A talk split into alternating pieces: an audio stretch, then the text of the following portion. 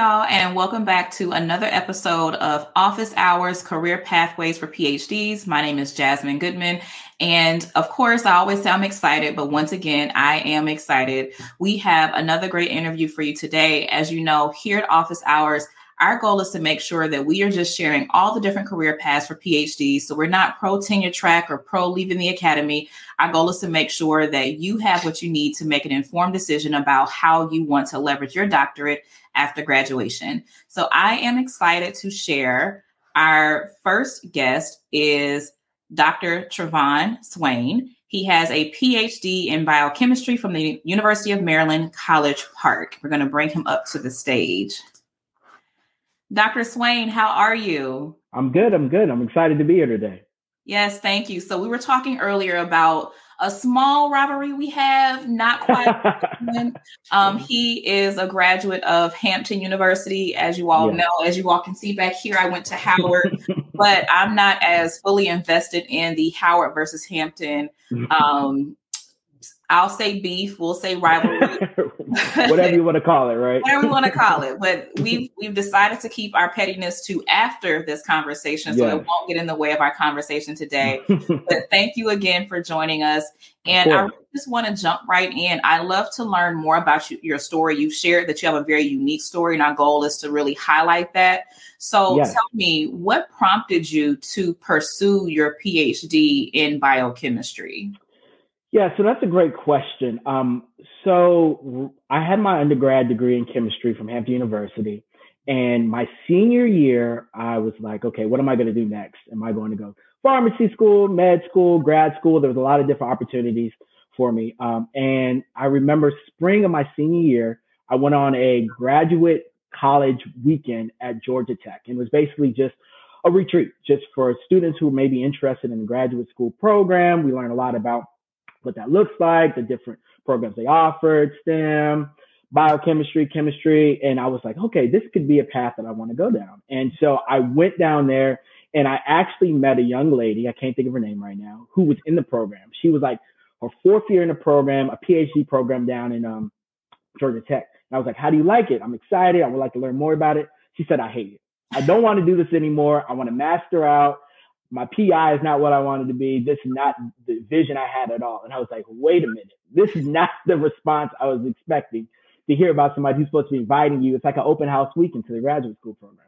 She said, I just don't have the support I'm looking for. It's mentally draining. I feel like it's toxic. I want to get out. And I was like, okay, that's very interesting. And thank you for sharing your story. So I wanted to take some time to really kind of decide if this is the route I want to go to. So immediately after college, I graduate, I decide not to apply to any schools. I'm like, okay, if I'm going to go into a program, I need to make sure this is something I want to do. So immediately after, I started to, I did some tutoring um, at a local charter school around um, in DC. So I was like, okay, I can get a feel for teaching. This is a little something I want to do. And I started applying for internships. And there was an internship at the FDA um, Center of Veterinary Medicine. They were looking for a chemist. It was a three year program, and I applied. And I said, okay, I'm going to learn all about it. It's about research. I can kind of hone in my skills. I can decide if this is something I really want to get into. And so got into the program. I was supposed to start in the fall, but with the government, it takes a little longer. So I didn't get into the following spring, which was fine. It just gave me some more time to teach. And so I got into the program. Um, it was supposed to be three years. It got cut off after the year. So they actually hired me as a full time employee. So I was like, okay, this actually works in my favor.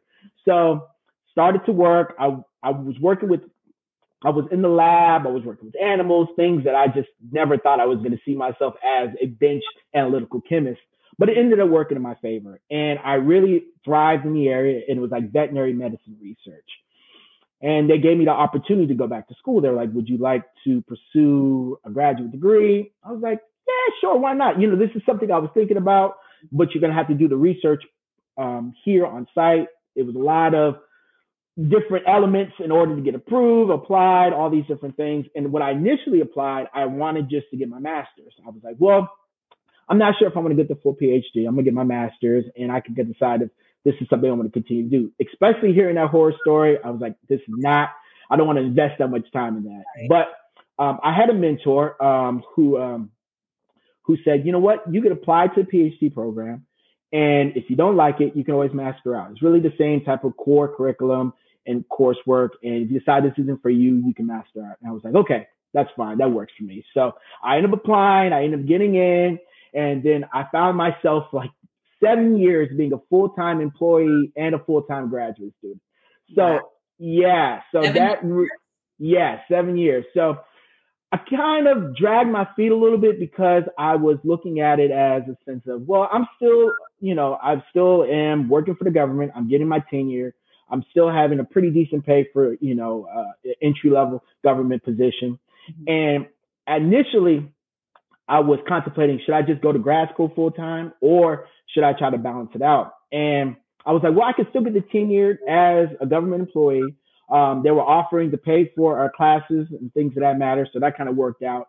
Um, it was just I would have to balance my life between a full-time employee and graduate student and uh, an employee. And so, um, you know, I had a lot of different layers because my um, off-campus advisor ended up being my supervisor. So that was some added pressure as well.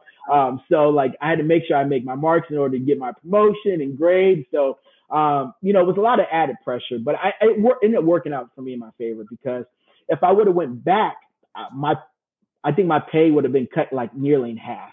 Oh, and, wow. and yeah, and so I was like, well, I'm I'm on the verge of buying a house. I'm already kind of in my career a little bit. You know, I'm starting out. Let me just try to um, see what I can navigate. And so it took me a little longer, mm-hmm. but um, you know, COVID hit and it kind of just put things uh, in perspective. Um, I ended up getting married in 2019. Um, thank, thank you, appreciate that. And then we were expecting spring of 2020. So wow. I was like, I need to finish this up, wrap this up. And so I ended up defending fall of 2020. So wow. I was a, I was full time student, full-time employee, new dad. I'm writing a thesis. I'm preparing to defend. I'm like, I gotta wrap all this stuff up. And so mm-hmm. um, I ended up wrapping it up. Ended up working out well. Um, you know, I did it, my thesis, uh, uh, as you mentioned before, got a PhD in biochemistry. Um, really well, I was looking at like different biomolecules that correlate with inflammation in swine. And so um, it kind of worked out in my favor. Got a couple of papers worked out, and um, I realized at the end of this, and especially with COVID, you know, being in a position in which that you have to be in a lab uh, a lot of times, um, especially during COVID, I'm like, well, do I want my likelihood and you know my marks to be based off of me being present? And so I wanted to kind of pivot and kind of decide on, okay, um, what does that look like for me? And so after I defended, I started to do a lot of informational interviews. I started reaching out to people on LinkedIn.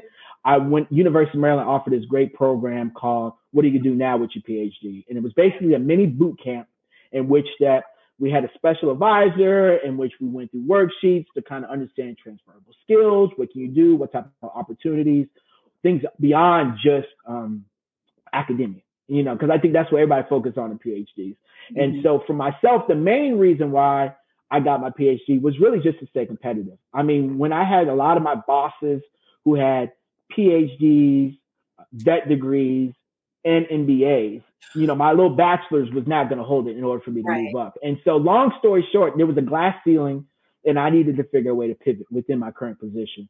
And um, get, getting that PhD really opened up a lot of doors and opportunities for me. So, long story short, that was the main reason why I got it. it was really just to keep the doors open for myself. Right. And I'm so happy that you shared a lot of the life stuff that happened. You talked about buying a house, getting mm-hmm. married, having a child. Those are the things that I don't think a lot of people realize that when you're in a doctoral program, life doesn't stop. Oh, work yeah. stop sometimes. I know for me, I was a full time student and I would work like adjunct and I would have different part time jobs, mm-hmm. but there's so much life that happens. So how were you able to i'm not going to say balance but i'll say manage the responsibilities because it's important to you know move forward with your obligations but also make sure that mentally emotionally and physically you're okay. So what was that process like for you?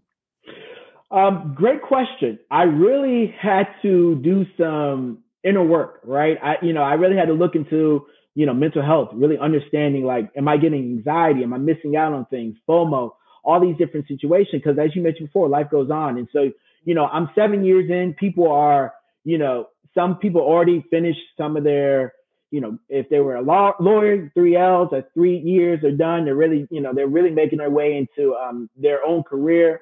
So um, as somebody who's still in this weird situation where I'm working, but I can't really leave because I'm still doing my PhD program. My growth was stunted a little bit.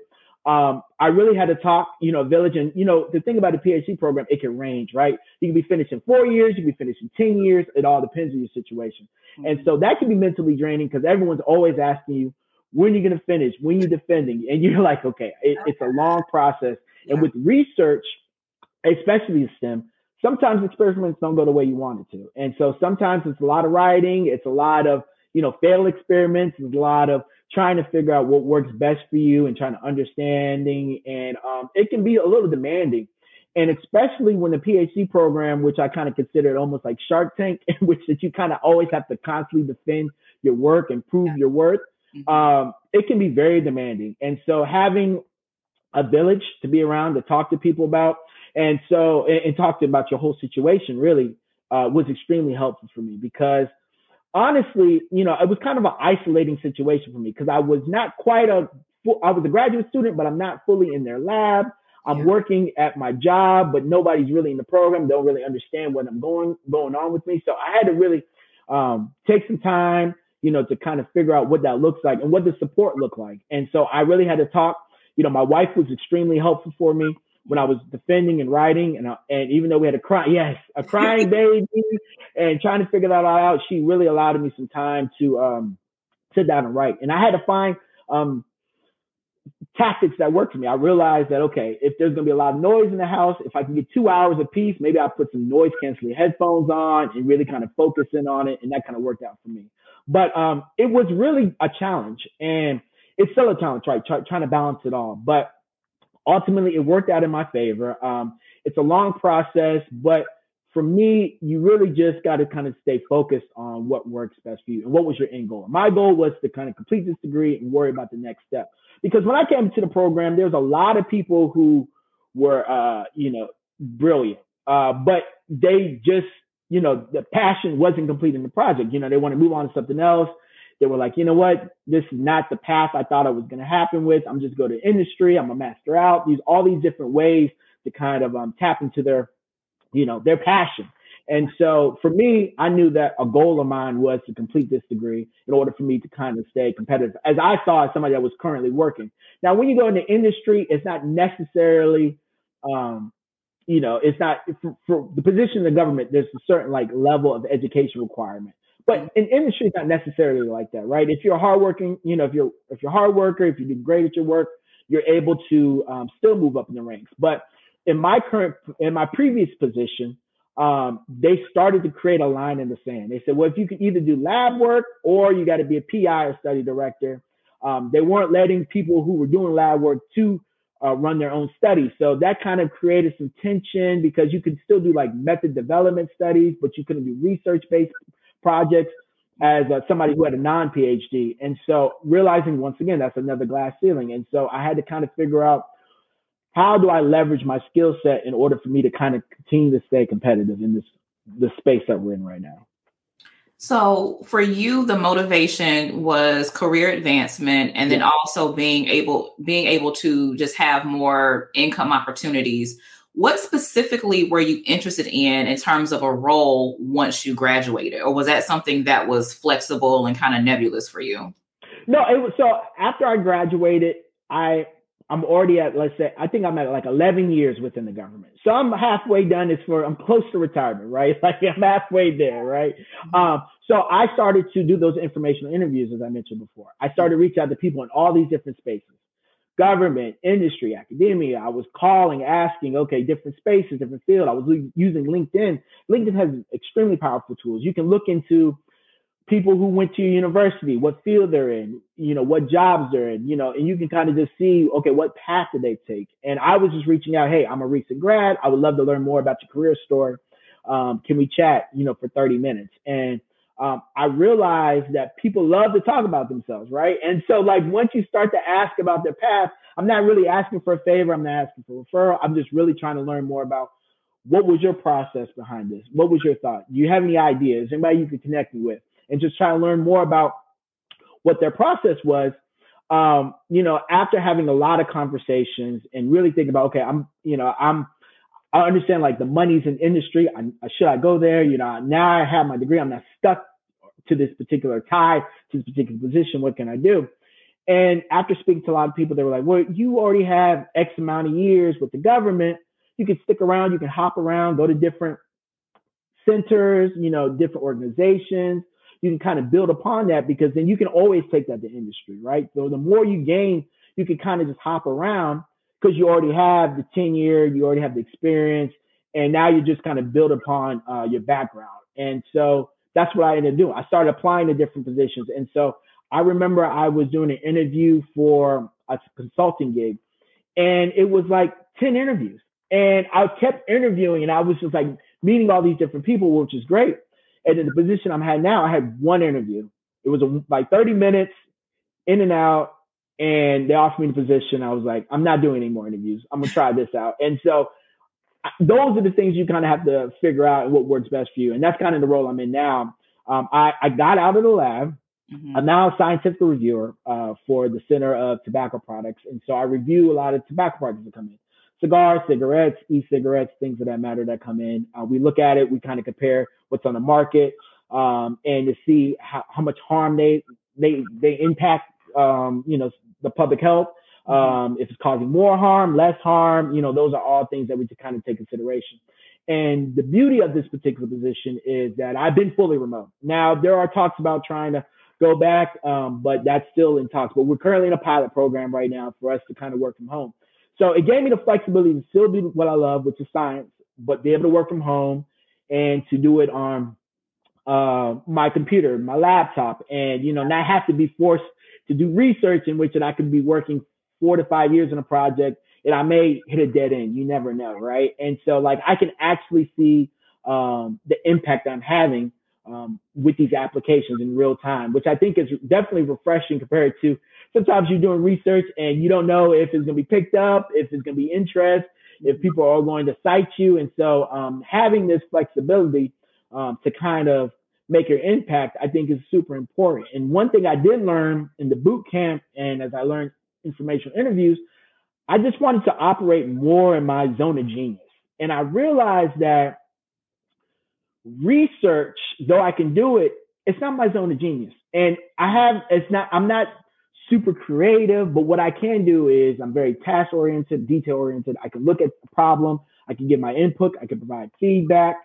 Um, I can be very personable. I can use those skill sets um, in order to help other people uh, fulfill, you know, their scientific research as well. And so, kind of understanding that um, was a process in itself, and still I'm learning about it. But I realized, okay, I should lean a little bit more towards that. So what does that look like? And so that's why review work has been extremely helpful for me because then I can see what applications come in. I can see what looks odd, what doesn't look right. Um, I can give a whole different point of view because I feel like it's a little bit more natural for me. And though, you know, research I think is definitely exciting and always um, a next best thing, and it's always great to be a part of it. But um, as I mentioned before, it can be very demanding. You don't know where your funds are coming from. There's a lot of different factors that go along with this. And so uh, the beauty of this particular position, a lot of our funding comes from Congress as well as application fees from industry as well. So I have to worry about grant money. I have to worry about when my next, next paycheck's coming through. And so um, I think it helps with my work life balance as well. Yeah. So this is not on my notes, but are you reviewer one or reviewer two? Like, are you the one that cuts up and hurts feelings? Are you the one that are you causing? Yeah, I, yeah, no. So I am reviewer one right now. So listen, I, and I'm with the whole process. It's really took me out of my element because when you do this type of review work. It's not as the same review work as like I would say for like a Times of the Journal. It's more so like policy, right? So it's more of a policy. It's more lighthearted. It's more like okay you don't have this information. This is why this information is important. Please provide this information. Get back to us. And so it's very straightforward and it's it's not as fluffy as as it can be with uh you know uh scientific journals. So um it's take it took me some time to adjust. I'm still adjusting to it. Um, but learning a little bit more about the process and you know having great mentors and they understand there's a learning curve that goes along with it has been helpful for me in this whole process. Now, Talk to me about preparing your resume or translating your CV into a resume for government work. What was that process like since it's still very STEM heavy? And my assumption is that the language is still the same. Tell me more about CV preparation or resume prep, and then also kind of the language of the role that you're in now. Yeah, no. Um, there, so within my particular center, CTP, we all actually have um, like a job center resume building um, email that you can reach out to. You can look at a specific resume and you can schedule a free one hour block of time to say, hey, I need to federalize, as we call my resume, um, into CV in order for it to be stay competitive. Because within the government, I know everybody dreads USA jobs, but that's really the only way that you can kind of get in there.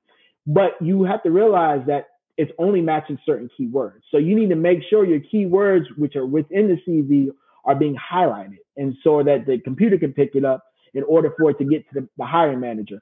So reaching out to these different people who are specialists in these particular programs. I, I remember doing this actual um, boot camp. We actually had a specialist that came from uh, EPA that said, "Hey, if you're interested in getting to the government, email me. I'll be able to work with you. We can talk about like how we can transfer your resume. So that's the first step. Just kind of understanding what the process looks like, kind of match your resume for what's in that job description in order for you to be picked up.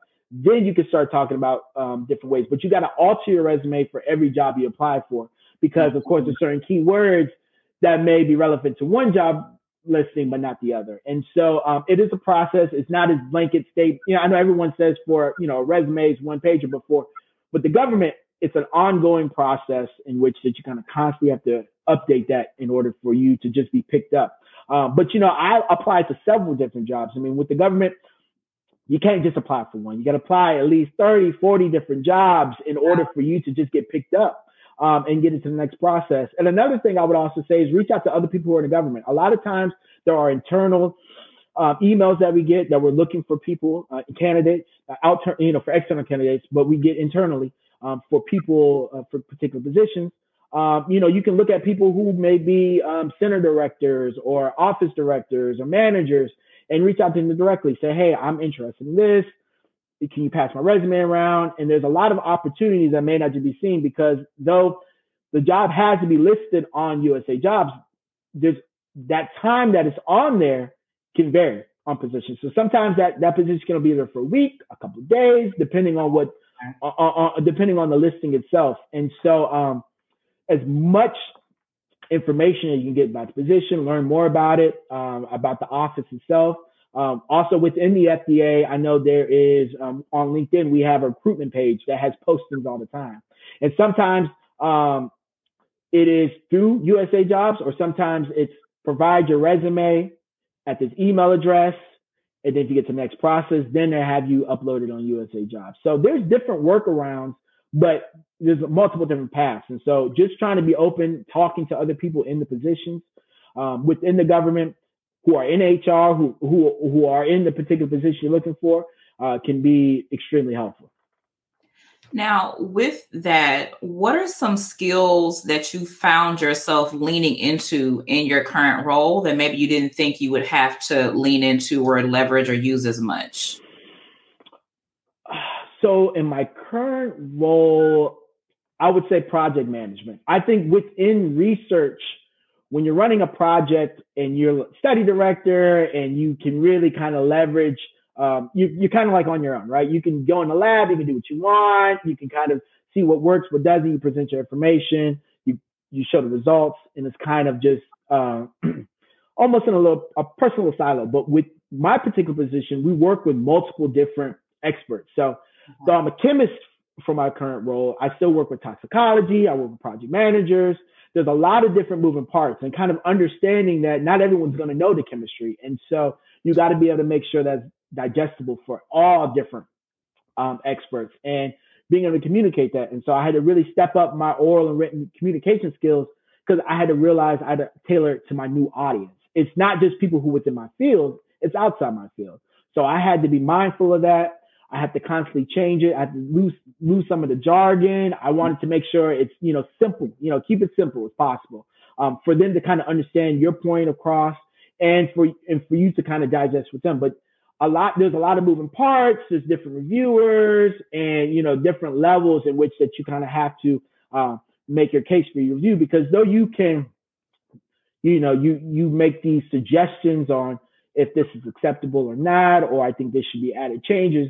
It still has to move up the ranks, and so you can you can challenge it. You can say, well, I think that this is my stance. I think they need to provide this. Or if management says not, you know, you have to make a case for that. And so you have to constantly, um, you know, kind of defend your work in a certain way. But you also understand that uh, we're all working as a team. We want to make sure that the products that we are proving or we're denying, um, we won't have any issues with it, right? Because then legal can come in. And so there's a lot of different ways that you have to be mindful of the work that you do. And so I think that's a big one for sure. You know, it's a lot more teamwork, of course, um, when you're working with all these different um, experts. Uh, so I think that's a big skill set that I really had to learn about and try to apply um, instead of just working on this research island that I was previously.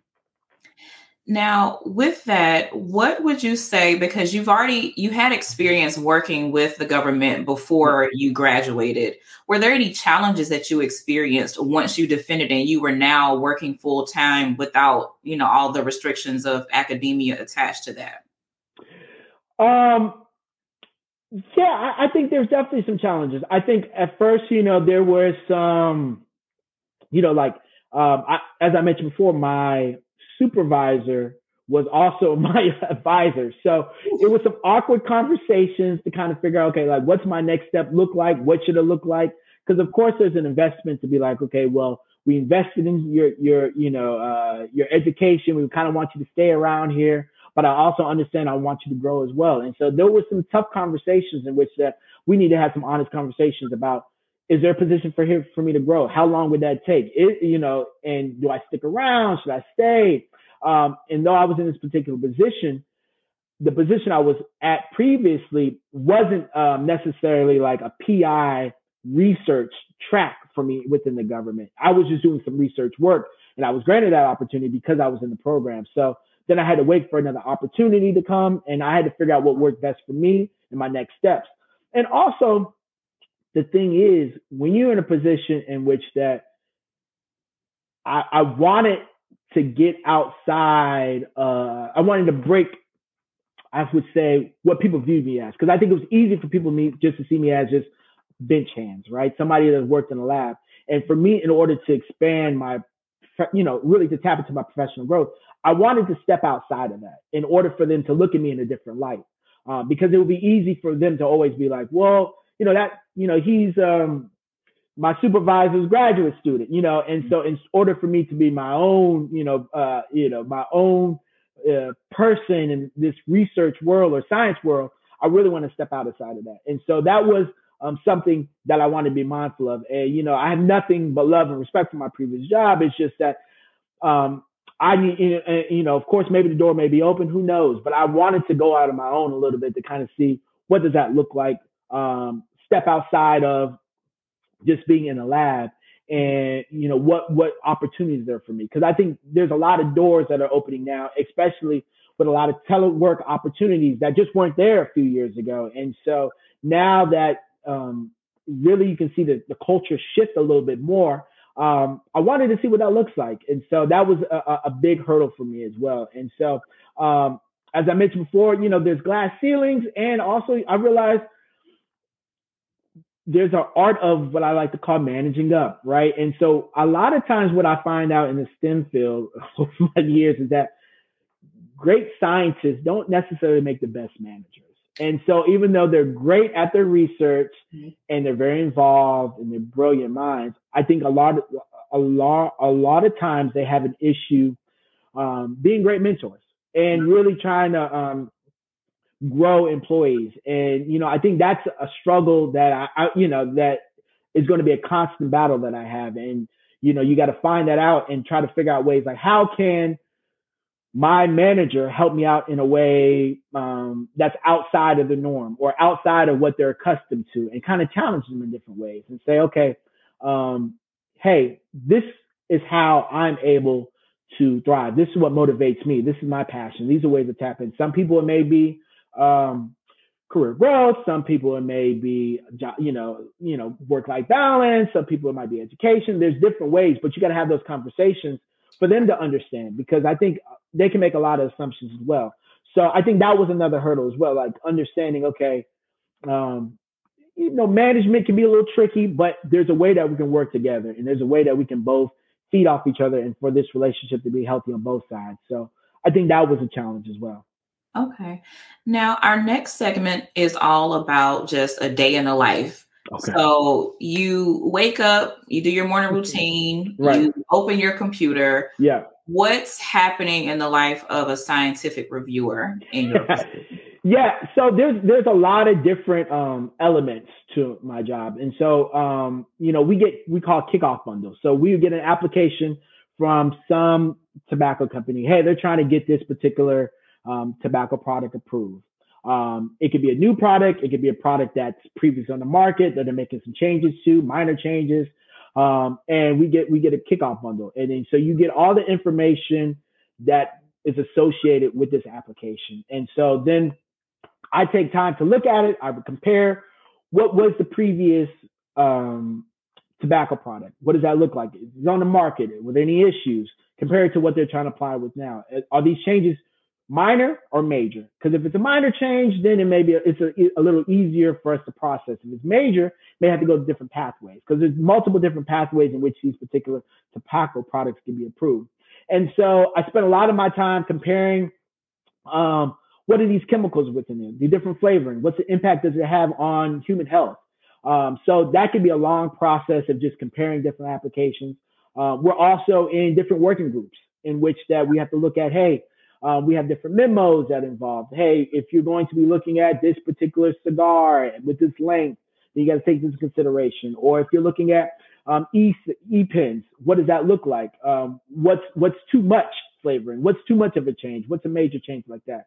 Being involved, giving our expertise, doing some research as well. We're doing a lot of um, you know, uh, science, you know, we're looking at these different scientific articles, looking at what's the impact of the smoke, of tobacco, of um, you know the different issues, and you know we're looking at the change in tobacco because though it's maybe tobacco, the different leaf of the tobacco may have a different impact on um, the different chemicals, right? And so understanding a lot more of the process, tobacco science, um, is a lot of the process that we had before, and some of these um, ingredients can be very complex. There's a lot of changes.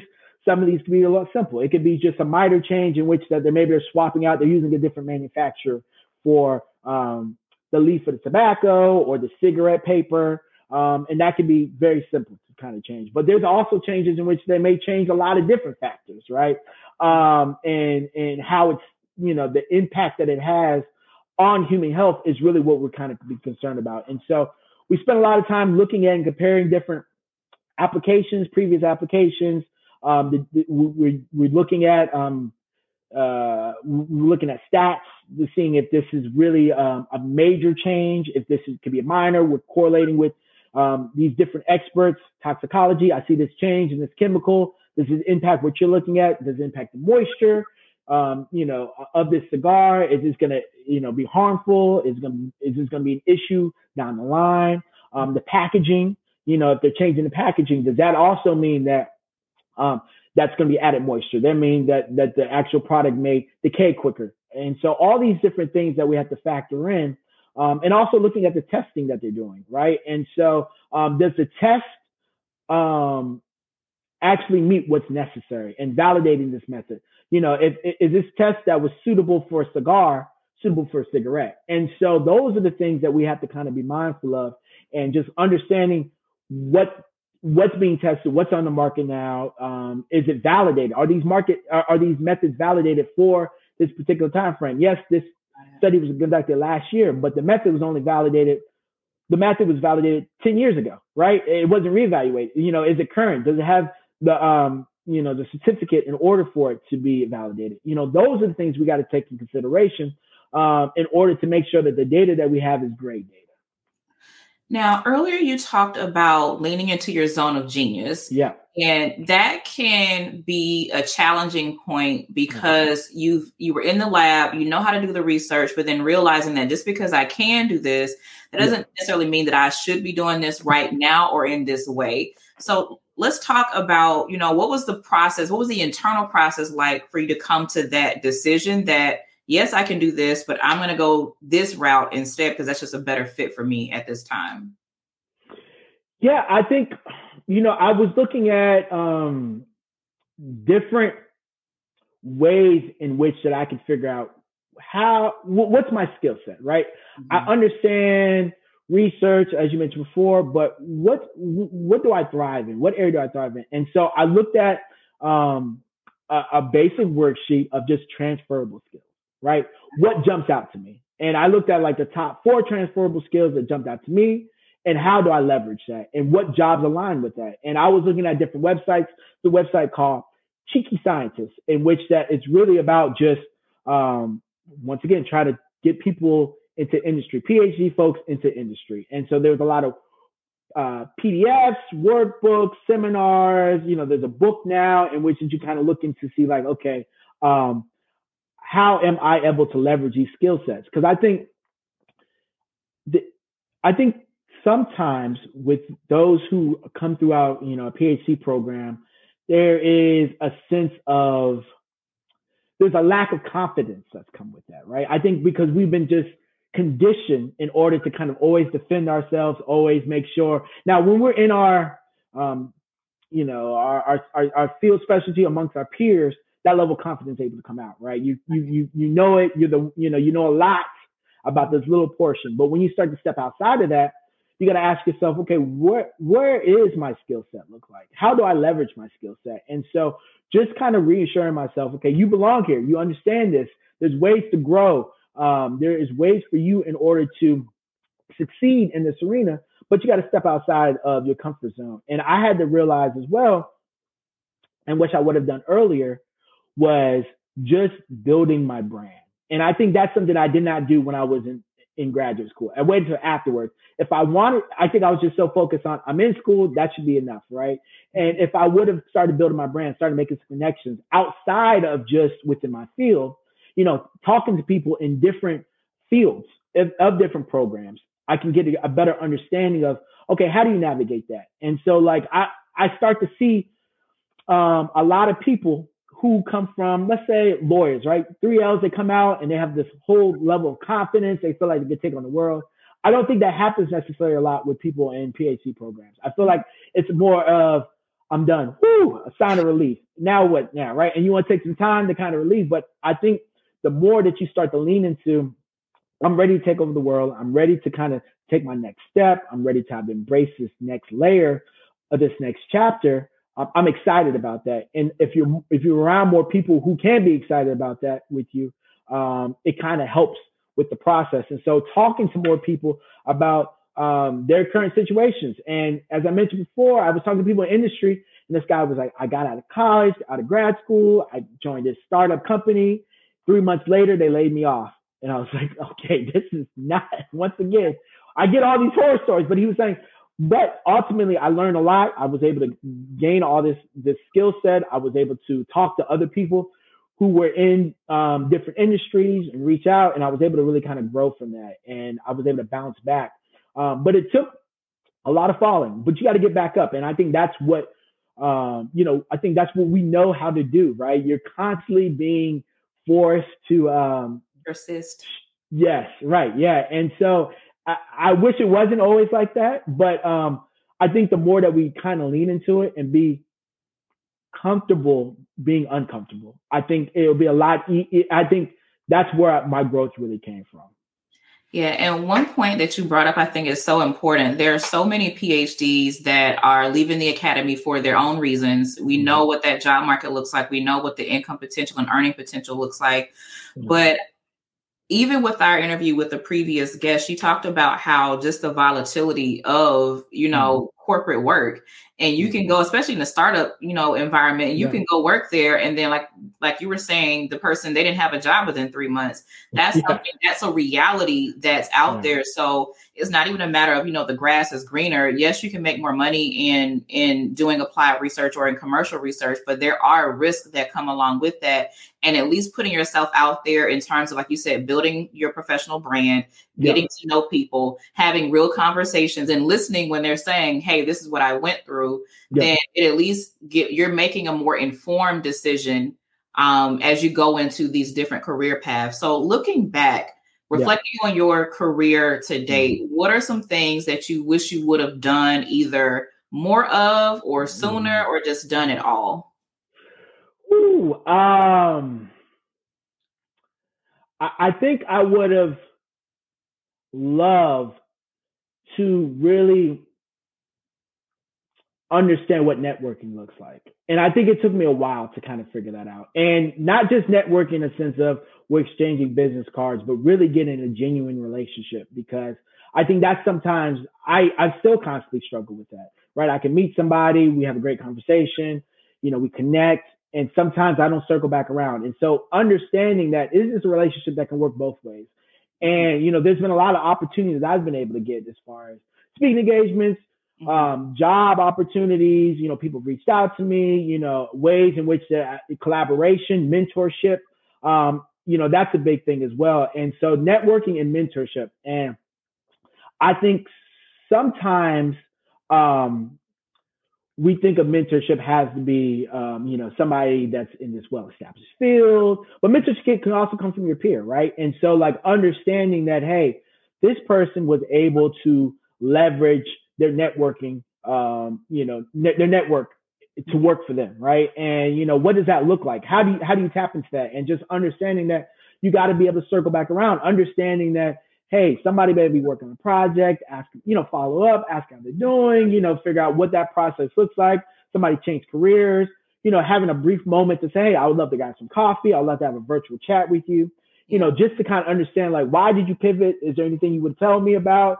Is anybody can kind of let me know what, what, what's ahead of you in this whole process? I think would be a big thing and just kind of really build upon um, what everyone always tells you, network, network, network. And and like I it's still it's still a process for me. I'm still learning. And it's it's unique because with COVID hit, a lot of people would try, but prior to COVID, you would maybe network at these conventions and things that matter, meetings. And so when you when you're not in person, it's a lot harder to do that but you got to be more proactive with that, right? And so that's why you can leverage LinkedIn. That's why you can start making posts, being vulnerable about your your your, your honest journey and trying to talk to different people because I think that would really help um, help you in the long run.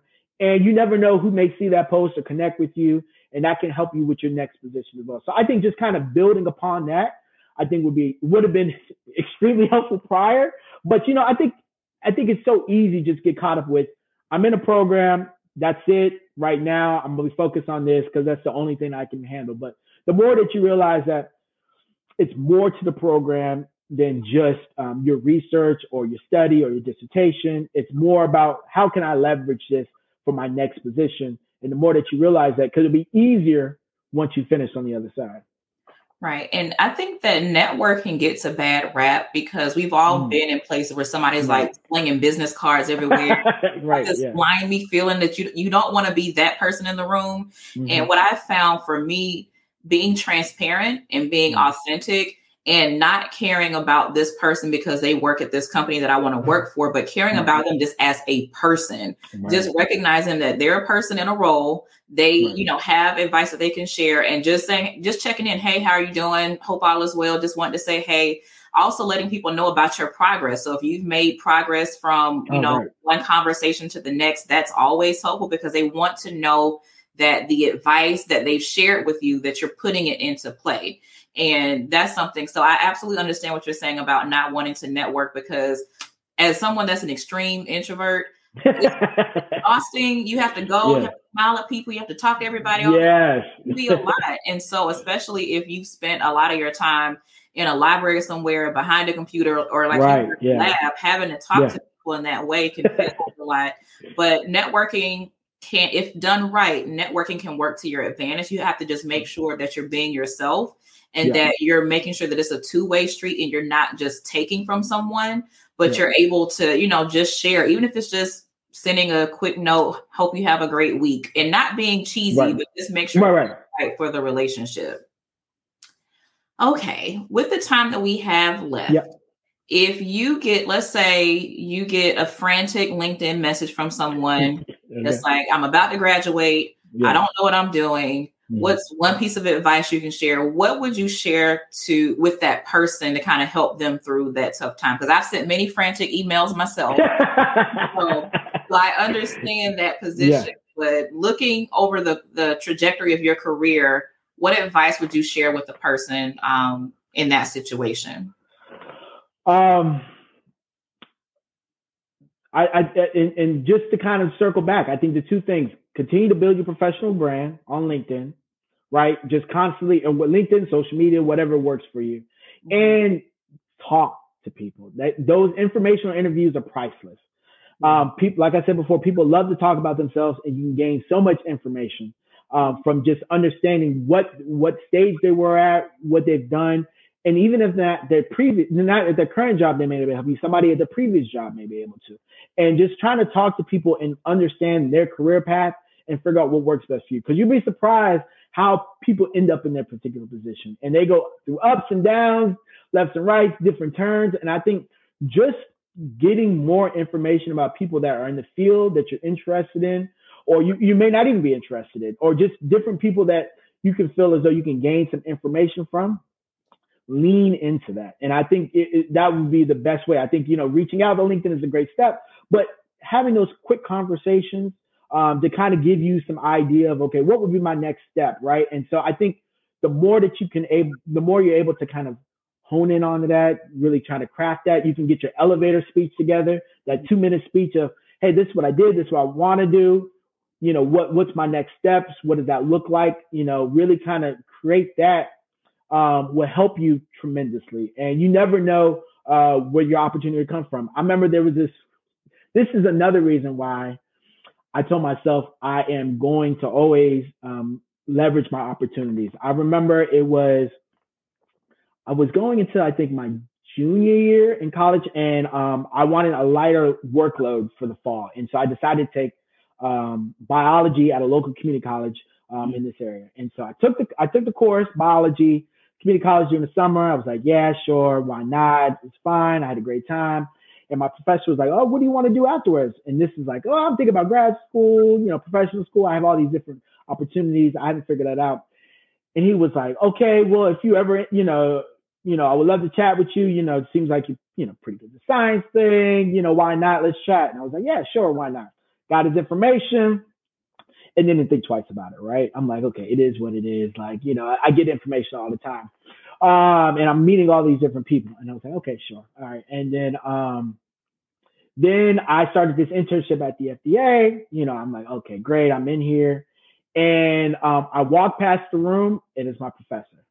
Wow. And I'm like, wait, I didn't know you were working. And he was like, why, why didn't you let me know? Like, I would have been able to speed up this process. Mm-hmm. And I, from that moment on, I realized you got to capitalize on opportunities. And, you know, you just never know who's in that room and you never know how they can help leverage you. And so, you know, that was a big learning lesson for me. You know, you never know who, who's going to be an advocate for you, who's going to be in those rooms to kind of um, speak up on your behalf and to make your life a lot easier. But, you know, the more, you know, the more that you lean into it, the more you, you realize that people are willing to help you and, and there's opportunities out there for you. Yeah, I think that professors as allies, I don't think we have that conversation enough, especially oh. when I taught in undergrad.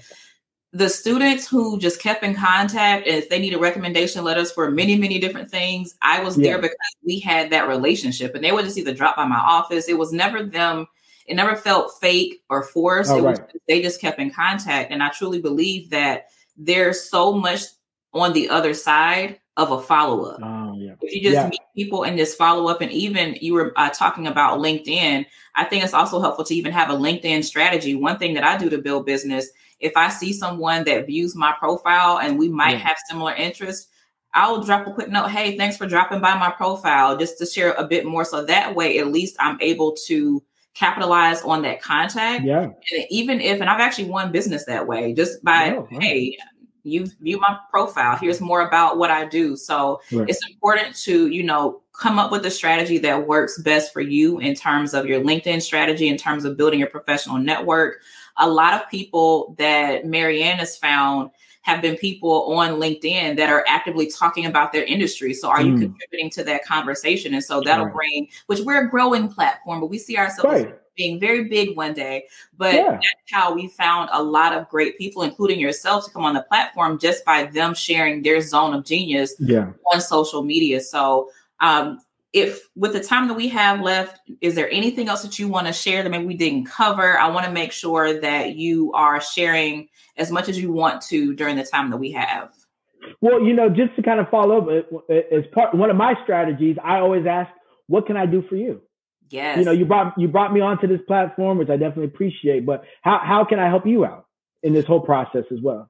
When I tell you we would love to hear from more BIPOC PhDs, we want to make okay. sure that if you could share this with your network, yeah. we just want people to know that one, they're going to be okay and yeah. to you know just breathe through the process and give themselves grace but also we just want to make sure that we're amplifying the work that people have already done. So that would be that would be great. And thank you for asking. See now that's how it works. For everyone exactly how it works. Exactly yes. No and and, and listen I, I, I plan on doing that for sure. I, I love i love what you guys are doing here. I love the information. I think it definitely i would love i wish i just was was around prior to when I was going through my process. But you know what? It's it's you know we're paving the path forward, and so I think all these different things, these different tools, you know, just can add it to the toolbox. So yes, of course, that that I would I would love to do that. Absolutely. Well, thank you all so much for watching. If you want to share your story, just email us at hello at jasmingoodman.com. You all have a great rest of your day.